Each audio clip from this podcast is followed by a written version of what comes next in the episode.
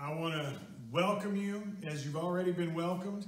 Thank you for joining us. As I like to say, there are a lot of things you can be doing on a Sunday morning, and we're pleased you chose to join us, whether physically or digitally. As you can see, I'm a digital subscriber today. Um, the COVID has found our household, and therefore we can't be with you today. But because it was last minute, wanted to still provide you with this word that I believe uh, God's put on my heart for today, the next the next sermon, rather in our series uh, of a thrill of hope, because this year especially, I think we need to see the hope that is found in Christmas. Uh, a millennia ago, years and years before Jesus, uh, Bethlehem was not called Bethlehem. It was called Ephrathah. And uh, Ephrathah, there was a, a, field outside of Ephrathah where uh, Jacob buried Rachel. Now, if you know your Old Testament, Jacob would later, whose name would be changed to Israel, he was blessed by God. Uh, his descendants would later become the children of Israel.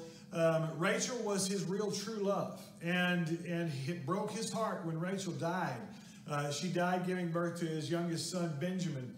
And Jacob buried her in this field at Bethlehem. The, the field would be, uh, it was by a tower, the Tower of Edar, uh, Migdal Eder in Hebrew, uh, which means the, the tower of the flock. Ruth and Boaz would later glean barley in this same spot uh, and, and, be buried, I mean, be buried, be married in, uh, in a similar spot there in Bethlehem, Ephrathah. Uh, years after that, King David would be born and would be anointed king over Israel. Also at Bethlehem, Ephrathah. Bethlehem Ephrathah, meaning, meaning house of bread or, or house of fruitfulness. Um, it, it would later be called the city of David.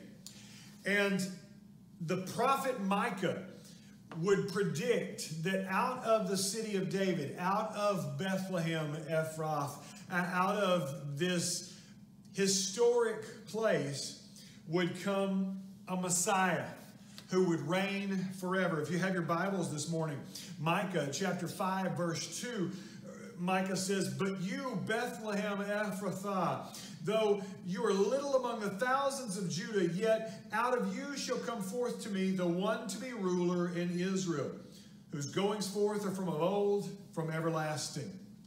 The Gospel of Luke tells us that there was a great census in the Roman Empire, and and when Caesar was when when uh, Augustus was Caesar, that that uh, Quirinius, who was governor, uh, included this uh, this census and, and so everyone was to return to their home. And uh, so they would return to their ancestral home to be counted. They were being counted uh, for tax purposes because the Romans needed an accurate number of who was where so that they could collect taxes from them. And so Joseph and Mary, as descendants of David, as, as part of David's lineage, would return to Bethlehem at the time of Jesus' imminent birth. Um, because the government had called everyone to their ancestral home, that's where they would go. And uh, in, in those outlying areas of Bethlehem, uh, in the little town of Bethlehem on the road to Jerusalem, lay the, the shepherd's field, the, the same field where Rachel was buried, the same field where Ruth and Boaz would, would glean barley, um, where King David was born, and, and the coming of the Messiah was prophesied. Uh, the shepherd's field was no ordinary place.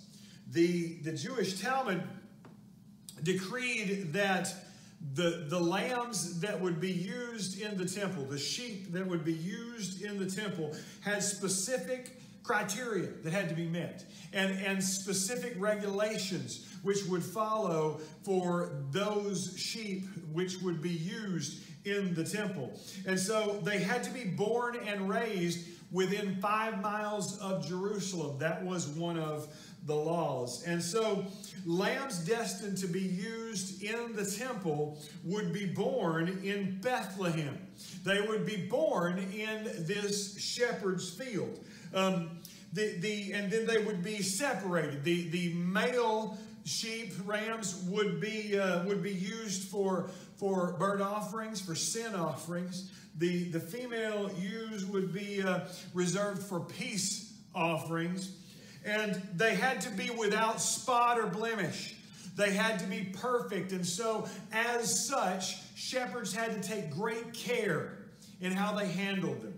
They had to take great care and, and they had to watch over them constantly. Not even as a normal shepherd, but, but as a Levitical shepherd whose job it was to keep these preserved. So they weren't just protecting these animals from, from predators or from the elements like a normal shepherd.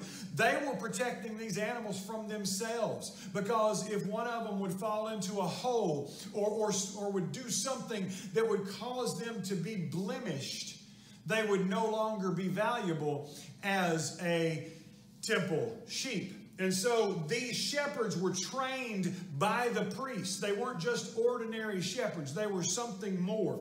And the Bible tells us that they were out keeping watch over this sacrificial flock by night.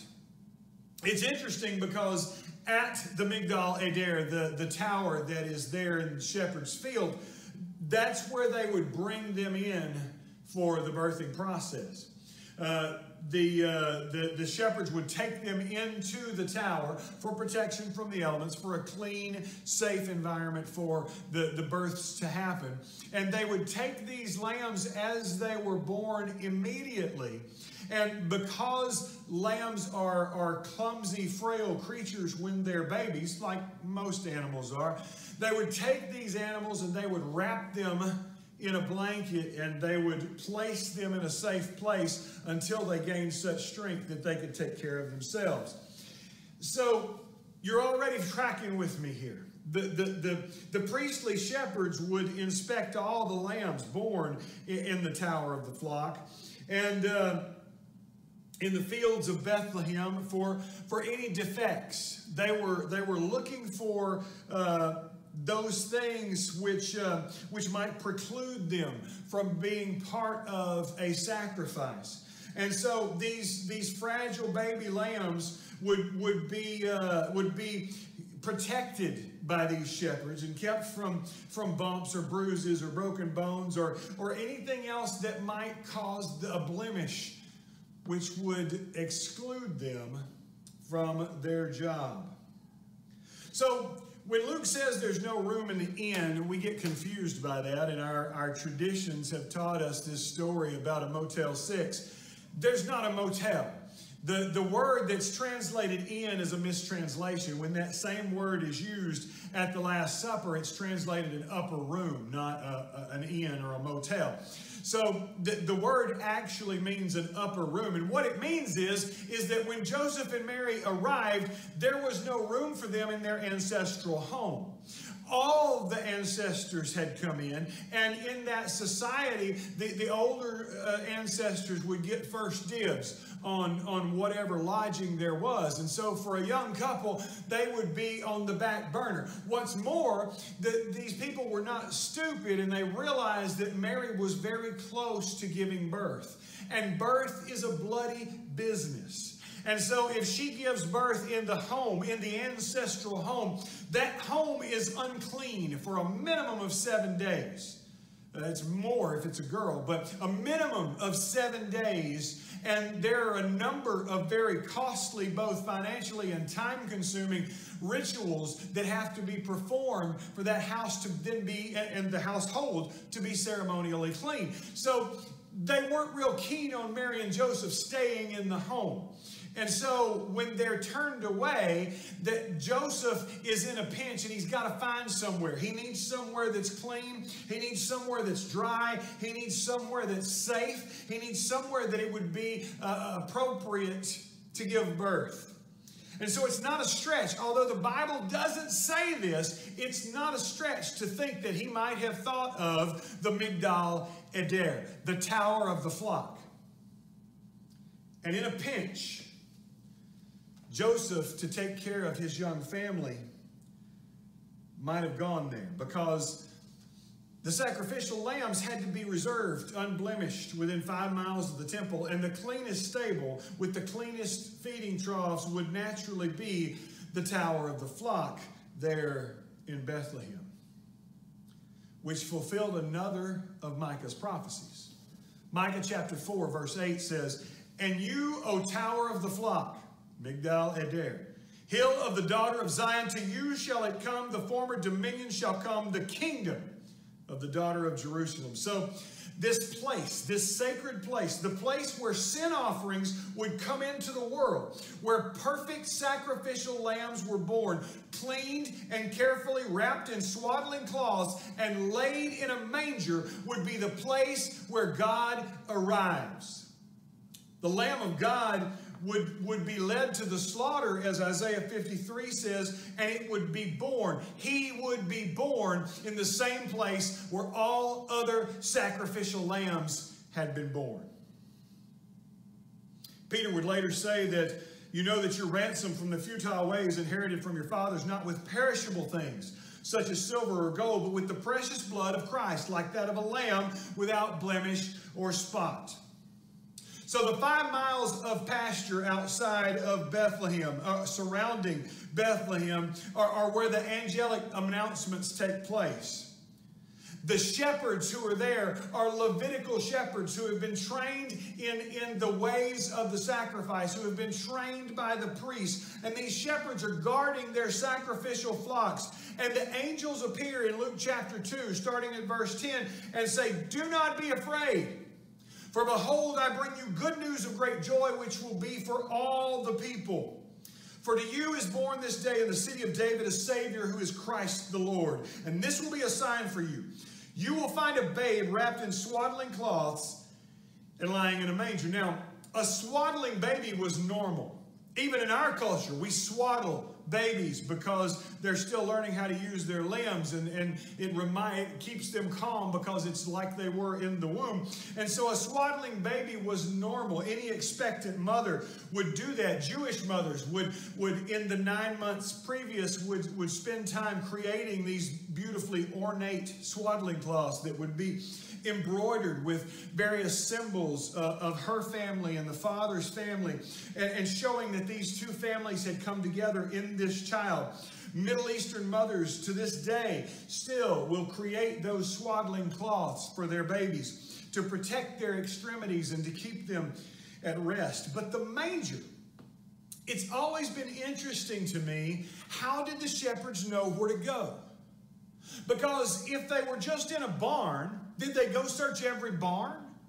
If they were just in a house, did they go knock on every door? How did the shepherds know where to go? Because the Bible doesn't say, good luck finding it. He says this is a sign for you. So uh, a sign is pointing the way. You're supposed to know where this is. And so there's going to be a human infant wrapped in swaddling cloths in a manger. And these shepherds who regularly supervise the birth of sacrificial lambs would immediately know that a baby, a lamb wrapped in swaddling cloths and being laid in a manger would be at the tower, the tower of the flock, Migdal Eder. And when the heralds and the glory had left them, they said, Let's go to Bethlehem. The Messiah could have been resting anywhere but these guys immediately knew where to go because they raised sacrificial lambs for the temple. The Tower of the Flock was the place where sacrificial lambs were born. Who else would understand such a message? God picks the exact time, the exact place, and the exact people to hear his message. Babies don't belong in mangers, yet the one, the one destined to be as John will later say, the Lamb of God that takes away the sins of the world is laid in a manger, just like the sacrificial lambs for the temple. See, God used the Roman census to get Mary and Joseph to Bethlehem. And then he used the, the inhospitable crush of the crowds and, and maybe even some surliness on part of the family to get them to the tower of the flock. And I don't know if they got the implications. I don't know if Mary and Joseph got the implications. Mary pondered these things in her heart. I don't know if, if the, the shepherds got the implications. I don't know if maybe when Simeon began to talk to them 40 days later in the temple, whether it dawned on them and they got the implications. But, but it may be that they did and they discussed it. This may be what prompted John to say, Behold the Lamb of God. Um, I don't know. But I know on that first silent night that Mary had a little lamb. And that lamb would be the Lamb of God that takes away the sins of the world. He would remain to this day, according to Revelation 5 6, the lamb standing as though it had been slain. God's plan was perfect. He wasn't derailed by Rome, he wasn't derailed by crowds. It wasn't derailed by any other factor. God's plan was perfect. In this holiday season, your family may be like mine. We just had a funeral. And COVID took a very, very precious part of our family. And we're going into this Christmas season with hearts that are broken. Now, on top of that, we have a diagnosis and we didn't even get to say goodbye in a normal way because of the COVID. We couldn't have a regular funeral, and many of you have experienced this. But this Christmas season, we have hope. We have hope that God's in control.